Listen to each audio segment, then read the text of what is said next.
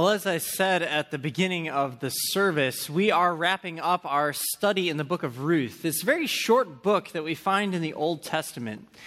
But one of the reasons that we've been studying it is because we believe that the Bible, though it is made up of many books, it really tells one story. It tells the story of God, and it tells us who God is and how He's at work in the world and in our lives as well. And that's part of the reason why we've been looking at Ruth, is so that we can see a little bit more clearly His character. And what we've been finding is that throughout this book, Ruth has been giving us, uh, showing us a different facet of that story. And it's a beautiful and a powerful story that really helps us understand the God who is a God of covenant love, who is our help in times of need. And so, as we come to the end of the series, we're going to look at one more character in this story. But I think it's only right before we even open the book that we actually take a moment to allow God to prepare our hearts and minds to receive the message He has for us. So, would you please bow your heads and pray with me? Lord God, we give you thanks for this journey that you have taken us on, that as we've walked through the book of Ruth, you have revealed yourself to us as a God of covenant love, a God who is our help in times of need. And so, Lord, as we come to the conclusion of the story, we pray that you would once more give us hearts that are soft, that are willing to receive the message you have for us, that you give us minds to understand uh, what you are speaking to us. You give us ears that are open and ready to hear. And Lord, I pray that the words of my lips and the meditation of my heart would be pleasing in your sight, O God, who is indeed our rock and our Redeemer. Amen. So, I want to do a little bit of a recap of the book of Ruth because we've been looking at the book of Ruth through the eyes of several different characters. We started off in the very first week highlighting the fact that God is really the main character of this story. And that in all of its pages, as we go through the story, we're going to see different facets of his character emerging. And then starting in week two, we kind of zoomed in and we looked at the story through the eyes of different people who are a part of the story. We began by looking at the story from the perspective of Naomi. We learn that Naomi is a woman of Israel and that she's married to a man named Elimelech. But a famine hits the promised land, and so Elimelech takes Naomi and their two sons and they leave. They go to the country of Moab in search of food. And what we learned is that Naomi's story really is a story that goes from bad to worse. Because when they get to Moab, her husband dies, and then several years later, both of her sons die, and now Naomi is left without provision. She's left poor. She can't own property uh, in that time and in that place, and so she has no choice but to return back to her homeland. But even there, she, she has nothing, nothing to sustain her. And in those difficult circumstances, she starts to despair. She wonders, where is God and where is his promised help in my time of need? But what we saw is that God was present to help her, and he gave her that help through her daughter in law, Ruth.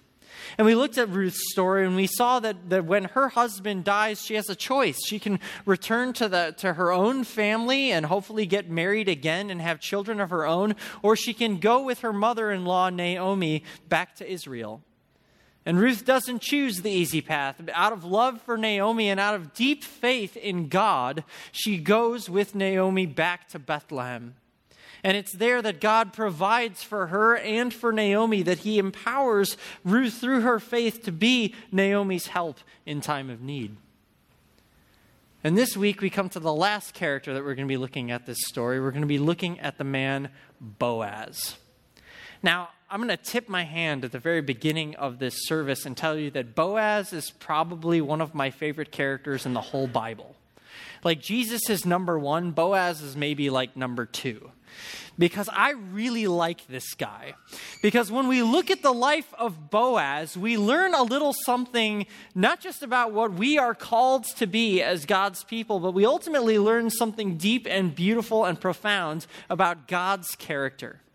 And so let's take a look at Boaz's story. Boaz comes onto the scene in Ruth chapter 2, and he's introduced in this way. It says that Naomi had a relative on her husband's side a worthy man from the clan of Elimelech whose name was Boaz. A worthy man. That's how Boaz is introduced to us. And what's interesting about that phrase, that description of him, the, the, the fact that they call him a worthy man, is that that is actually a pretty familiar phrase in the Old Testament. But it's interesting to see where it pops up. Because the other place that this phrase, a worthy man, pops up is it pops up in reference to King David and to his soldiers. And many translators then translate the phrase, a man of valor or a mighty man. You see, it referred to those men who had proven themselves on the field of battle. These were men who had gone to war against odds that were far greater than they could have ever hoped to defeat, and yet they leave the field of battle victorious. These are men who are skilled with the sword and with the spear. And so when you hear Boaz described as a worthy man, you would expect to see him going into battle. You would expect to see him doing the kinds of things that David and his soldiers did, that in that day of the judges, maybe Boaz would be the next judge. Maybe he would be the one to pick up the sword and the spear and to go and to fight on behalf of God's people, to defend them from their enemies. And yet, as you read through the rest of Ruth, you realize very quickly that's not what he does at all. In fact, in the four chapters of Ruth, never once does he pick up a sword or a spear. Never once does he go into battle against another military force. And so the question is what does it really mean to be a worthy man? What does it mean to be a man of valor, to be a mighty man? And what we see is that what it means to be a worthy man in the book of Ruth is something that goes far deeper. It really goes to the heart. It's something more than simply being a man of strength. Here's what I mean. There are a couple things we learn about what it means to be worthy from Boaz's story. The first thing that we learn is that Boaz is a kind man.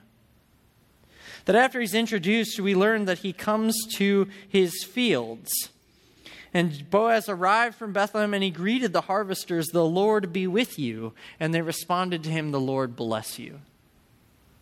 See, the first words out of Boaz's mouth are words of blessing and kindness to the people who work for him. And this is really important because Boaz is a man of some standing in those days he not only does he have his own land, but apparently he has enough of the land and he's wealthy enough to actually hire other people to work for him. So he's a man who's in a position of leadership. He's kind of a self made man. He owns his own business and he's hired others to work for him. More than that, we learn that he's a man of some position in the, in the community of Bethlehem because a little later on in the story, he is actually able to call together an ad hoc meeting of the city council, of the elders of the town, which means that he is respected, that he is a man of wealth and might and position, and yet what we learn is that he is also a man of kindness to those who work for him. His very first words to his laborers are words of blessing from God. And there's another detail that shows us just how kind of a man he really was. It's a little bit later on. We learned that Boaz sleeps at the threshing floor. And at first we're kind of like, well, why, why, what does that tell us? Why does that tell us that he's, a, that he's a kind man? Well, think about this for a second. If you, in those days, owned your own land and you paid others to harvest for you, you would have them harvest the grain and they would bring it to the threshing floor and then they would store it in barns until it could be transported to market to sell. And typically, in that time of it waiting on the threshing floor and going to market, you would need to protect it from those who might try to steal away the wealth of your harvest. And if you were a person of some position like Boaz, you would appoint your laborers to do that. They would take shifts, they would sleep on the threshing floor, they would guard the harvest, and you could go home and be with your family. And yet, Boaz, what we see is Boaz takes the watch. Boaz is willing to be the one who sleeps at the threshing floor so that his laborers can actually go home and sleep in their own beds, so that the people who work for him can actually go and be with their families and their loved ones. Boaz is respected by his workers because he's a man of kindness and blessing. He's a man who works alongside them and who tries to find ways to free them up so that they can be blessed and spend time with their loved ones. And I think that this is a very important lesson for us, especially those of us who serve in positions of leadership.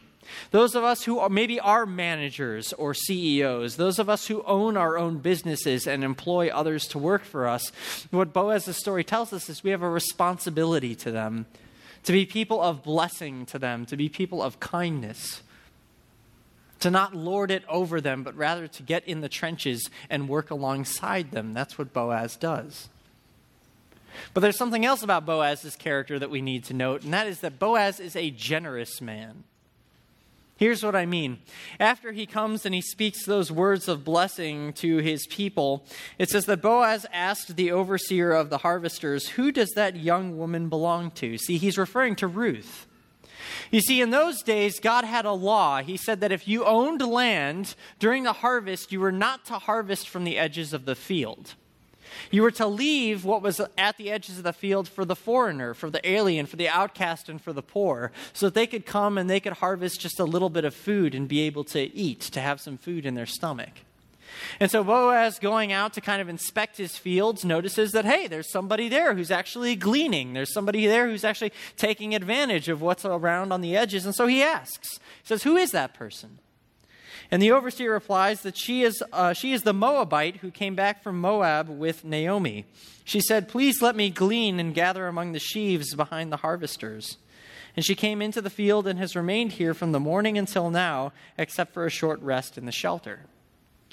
Now, Boaz could have heard that and been like, oh, okay, good to know, and he could have gone about the rest of his day. He would have done what the law required and he could have moved on. But what do we see him actually do? It says that he goes to Ruth, and Boaz speaks to her and says, My daughter, listen to me. Don't go and glean in another field. Don't go away from here. Stay here with the women who work for me. Watch the field where the men are harvesting and follow along after the women. I have told the men not to lay a hand on you, and whenever you are thirsty, go and get a drink from the water jars that the men have filled. See, Boaz sees this outcast, this foreigner, this poor woman gleaning at the edges of his field, and he goes above and beyond what the law requires. He says, Come into my fields. He says, I don't want you to be harassed or taken advantage of if you go to another person's field. Stay here so that we can protect you. And in fact, join the women who work with me. Follow along after the men as they harvest and, and help us with the harvest. And if you're tired, go ahead and, and get some water so that you're refreshed, so that you won't burn out under the hot sun. See, he's a generous man because he welcomes her in and protects her. But then he goes above and beyond even more because at the end of the day, we learn that he actually invites her to stay with them for the evening meal. He says, Come, have dinner with us, have some wine, have some bread, have some food in your stomach. He welcomes her to the community table and says, Sit here, sit here and be refreshed. And then while she's eating, he actually then goes and fills up her bags with more grain. He actually gives her even more food so that she can take it home to Naomi, that they can have something to eat and have even extra to then sell in the marketplace themselves. See, Boaz goes above and beyond what the law requires to provide for the poor and the outcast, to provide for the foreigner and the alien and the widow. He is a generous man. And again, this is an important lesson for us in a society where we're constantly arguing and debating about what we should or should not do for those who are immigrants, or for those who are poor, or for those who need welfare. And often our instinct is to let the government handle it or to simply give the minimum. But what we see in Boaz's story is that he has an eye that sees the foreigner and the outcast, the poor and the widow, and he provides in abundance for them. So that when we ask the question, what should we do for the poor in our midst? What should we do for the, for the wanderer, for the immigrant, for the foreigner? The answer from, from God through Boaz's story is you should provide in abundance. You should welcome them them to the table. That you should give out of the overflow of what you have to provide for their need. Boaz is a generous man. But that's not it. That's not all. There's more to this story because we learn that Boaz is also an honorable man. Here's what I mean. When Naomi finds out that Ruth has caught the eye of Boaz, she realizes that there's one thing that she can yet do for her daughter in law to make sure that Ruth has a future, that she's going to be taken care of, and that's she has to find Ruth a good husband. And so when she learns that Boaz has kind of paid attention to Ruth and that he's a man of some means, Naomi comes up with a plan. She says, Ruth, we are going to get you married.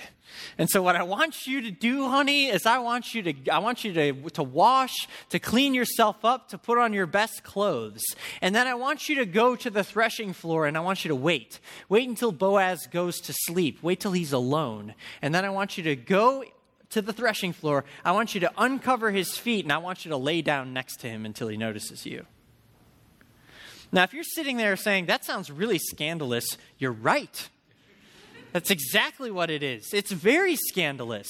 Because, number one, in that culture, women don't propose to men. And basically, what Ruth is, what Naomi is telling Ruth to do is to go and to ask Boaz to marry her. But then on top of it, you don't go as a woman alone at night with a man. And you certainly don't lay down next to him. And furthermore, some commentators have noted that this phrase of uncover his feet, it can mean that uncover the feet up to the ankles, but it can also mean uncover him all the way up to the waist. The question is, we don't know how far she decides to uncover him. But here you have a man and a woman lying side by side alone at night. And if you are thinking what I'm thinking, if you're thinking what probably the original readers of Ruth are thinking, they're sitting there looking at that story being like, oh, we know what happens next. But the expected is not what happens. Because Boaz rolls over, he notices that she's there, and he says, Who are you? And she says, I'm Ruth, your servant. Now, as my Redeemer, spread your garment over me. Basically, she says, It's Ruth, marry me. And what does Boaz do? He shows himself to be a man of honor. He says, he offers her blessing. He says that what you have done for me, what you have just proposed, is a gift. He's delighted that she actually proposes to him. But then he does something amazing. He says, But wait, we need to do this right. He says, There's somebody in line ahead of me, someone who has the right to marry you and to claim your land as his own. And I need to ask him first and foremost if I'm allowed to do this. And furthermore, he doesn't take advantage of the situation, he says, because if he's not willing to redeem you, I will redeem you. See, Boaz wants to wait. He wants to wait until they can stand before their community and before God, and he can say, This is my wife, and I am her husband, and I take her to be my own. He's a man of honor and integrity. Because you see, Ruth is in a compromising situation, and he could, as a man of position and power, take advantage of that. He could very easily take advantage of Ruth. And then, if she ever raises a cry of protest or accusation, whose word do you think is really going to stand up in court? Ruth's or Boaz's? Boaz's, right? He doesn't take advantage of the situation. He does it with honor. He does it in a way that preserves her purity and her honor, and in a way that preserves his own honor and integrity as well. He waits until they can be properly married before they lie together again. And that's part of the reason I love this picture that I put up on the screen because here you have Ruth lying asleep on the threshing floor and Boaz watching over her. Watching over not just the harvest, but protecting her as well. That's part of the reason he wakes her up before anybody else shows up because he wants to preserve that honor. He says, Go home before anybody else shows up, but here, take extra bags of grain to your mother in law. Boaz is an honorable man, and again, very important in a society where people, where young people are increasingly being told to move in together before marriage, to try out the relationship to see if this really is going to work. And if it doesn't work, you know, then just break up. Boaz is a reminder that it's important to preserve the honor and integrity of another person and to wait till that day when you can properly be husband and wife. Kind of see why I like Boaz? This is a guy that when I look at his story, I say, I want to be that guy. I want to be that kind of father. I want to be that kind of husband. I want to be that kind of worker. I want to be that kind of boss. He's an, he's an amazing picture of what it really means to be a worthy man. To be worthy is to be a person who is kind, generous, and honorable. And this is important for us. These images of Boaz are important for us because we live in a world where we have very messed up pictures of what it means to be a man. That if you look at Hollywood films, you would kind of conclude that, that men are one of two things. They are either strong men, men with massive biceps and loud voices, or they are weak men, men who are soft, pudgy, and stupid. That's basically the picture that you get of manhood. That to be a man is basically to be a large boy or to be a temper tantruming toddler with a sword. And what Boaz says, he says, what it really means to be worthy, to be a man of honor, to be a man of valor, to be a mighty man, is to be someone who is kind and generous and honorable. To be a person of integrity and strength, but who also has softness in his heart. We need this picture of Boaz because it shows us the life that we were always supposed to live, what it really means to be godly people. But if I were to leave the story right there and just simply say, now go out and do it, go be worthy people like Boaz, we would actually miss what Boaz tells us, not just about character, but what Boaz actually tells us about the greater story of God. If I were to just say, go be Boaz, without telling you how he became the man he is, then we would all fall short. Because the truth is, is the only way we can truly appreciate Boaz's story is if we understand who Boaz knew and to whom he pointed. Because there's another detail that we learn about Boaz if we take a closer look at his story. And the first is, is that he knew God. That part of the reason that he is an honorable, kind, and generous man is because he had experienced the kindness and the generosity of an honorable God. It's because of his relationship with God that he was shaped to become the person that he is. I mean, think about this for a second. Boaz stands in contrast to another man in the story of Ruth, and that man is the man Elimelech, Naomi's husband. You see, Elimelech, when famine struck the promised land, he took Naomi and their two sons and they left.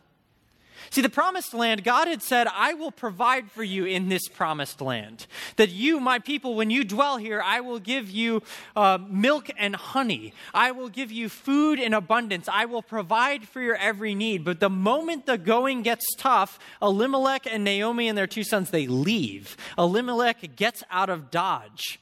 And as a result, he loses his inheritance. He loses his land. He ultimately dies in a foreign country, and his family is left poor. But now think in contrast to Boaz. When Boaz shows up, we learn that he's a man who not only owns property, he owns a lot of property. He's a man of wealth and means and standing in his community. And the question is, how did he get there? And the answer is, he must have stuck it out. That when everybody else was leaving the land, Boaz must have said, God made a promise. He promised that he would take care of us here, and so I'm going to stick it out too. And he would have, he would have grown as a young man knowing what it was like to go hungry. He would have grown as a young man knowing what it was like to put in back-breaking work and to have very little return. He would have known what it was like to be poor. He would have known what it was like to be in want, to be in need, and then he would have known the God who provided for him.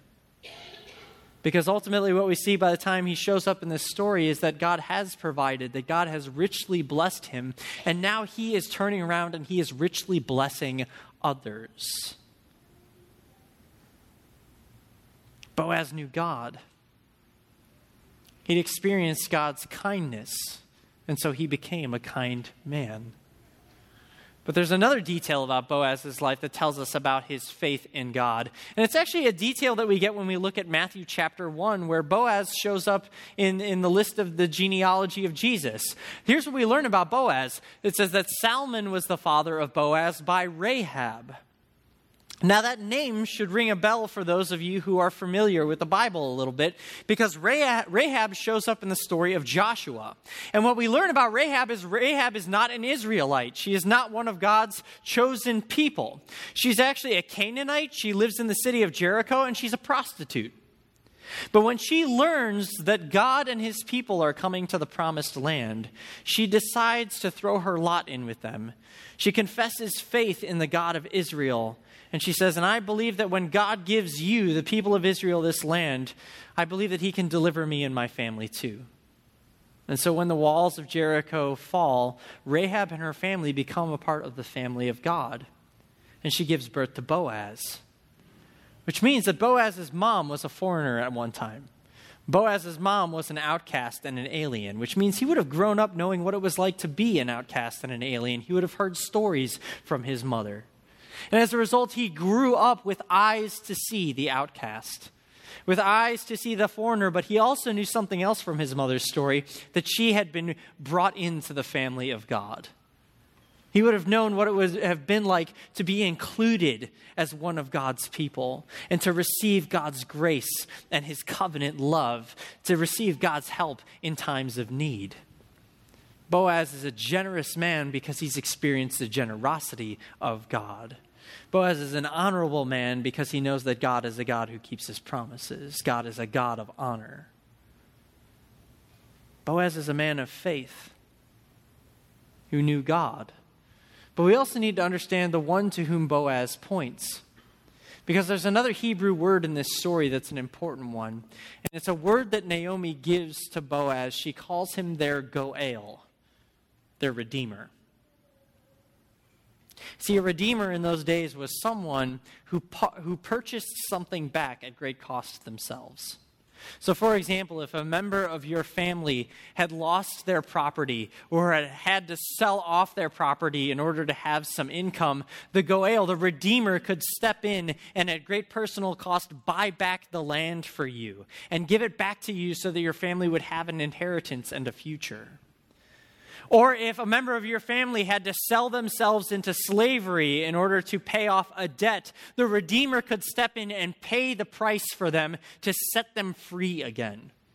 And so Naomi and Ruth go to Boaz as the Redeemer, and what he shows us in his story is what it means to be a true kinsman Redeemer.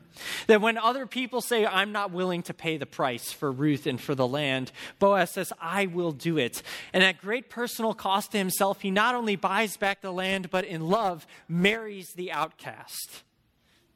He marries Ruth, and they start a family together.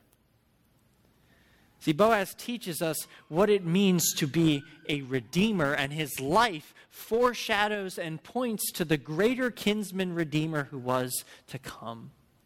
See, something that we've been saying throughout this series is that the story of Ruth helps us understand the story of God, which is why it's no surprise that when we get to Jesus, we encounter some very familiar names. That if you were to go all the way to Matthew chapter 1, verse 1, you'd see that it starts by saying, This is the book of the genealogy of Jesus Christ, the son of David, the son of Abraham. And as you read through the genealogy a little bit further, you get to verses 5 and 6 where it says this Salmon was the father of Boaz by Rahab, and Boaz the father of Obed by Ruth, and Obed the father of Jesse, and Jesse the father of King David. You see, Boaz's story, Ruth's story, become a part of the greater story of God. And from Boaz, the kinsman redeemer, comes the greater kinsman redeemer, one who is greater than King David, Jesus Christ, our Lord. And Jesus Christ, our Lord, at great personal cost to himself, enters into our world, gets down on his knees alongside us and shows us the kindness, the generosity of an honorable God. But more than that, he serves as our Redeemer by going to a cross and paying the price that we could never pay ourselves. He pays off that debt of sin to set us free and to give us eternal life.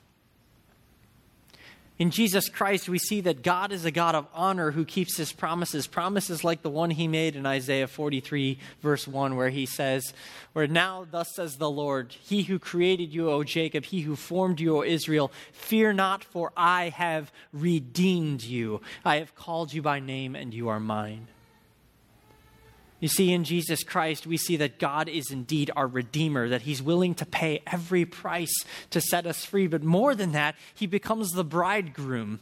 Jesus says after He rises again from the dead, There is a day when I will return as a bridegroom to His bride, and I will bring you all into the wedding feast. He brings outcasts in and makes us members of the family of God. See, Boaz's story points us to the story of Jesus. And it's only then when we realize that we have been shown kindness and generosity by a God of honor and grace, that we become people who can then show kindness and generosity to others. That we become a people who go out into a broken world and welcome the outcast in. That we go out into a broken world and we show them the love of the God who's willing to pay every price that they might be set free and that they might know his love for all eternity. This is why we've been calling this book not just the book of Ruth, but the gospel of Ruth. Is because in this story we get the good news about a God of covenant love who is our help in times of need, for he alone is our Redeemer. And so it's in that knowledge and it's with gratitude and thanksgiving in our hearts that I want to close this series in a word of prayer. Let's pray together. Lord, we give you thanks that you are not a distant God. You are not a God who is estranged from us. You are not a, a God of, of, of hatred and condemnation. You are a God of steadfast love. You are our help in times of need. You are our Redeemer. Lord, we thank you that you have shown your character over and over again through the pages of Scripture, and we thank you for the beautiful ways in which you once more reveal yourself through the book of Ruth. And so, Lord, we pray that you, that you, by the power of your Holy Spirit, that you would form us into people, people after your own heart, people of kindness and generosity, people who are honorable, and that you would send us out into our world that we might show others your steadfast love and help in times of need. We pray this with thanksgiving and gratitude in our hearts, praying it in the name of our great kinsman redeemer, Jesus Christ. Amen.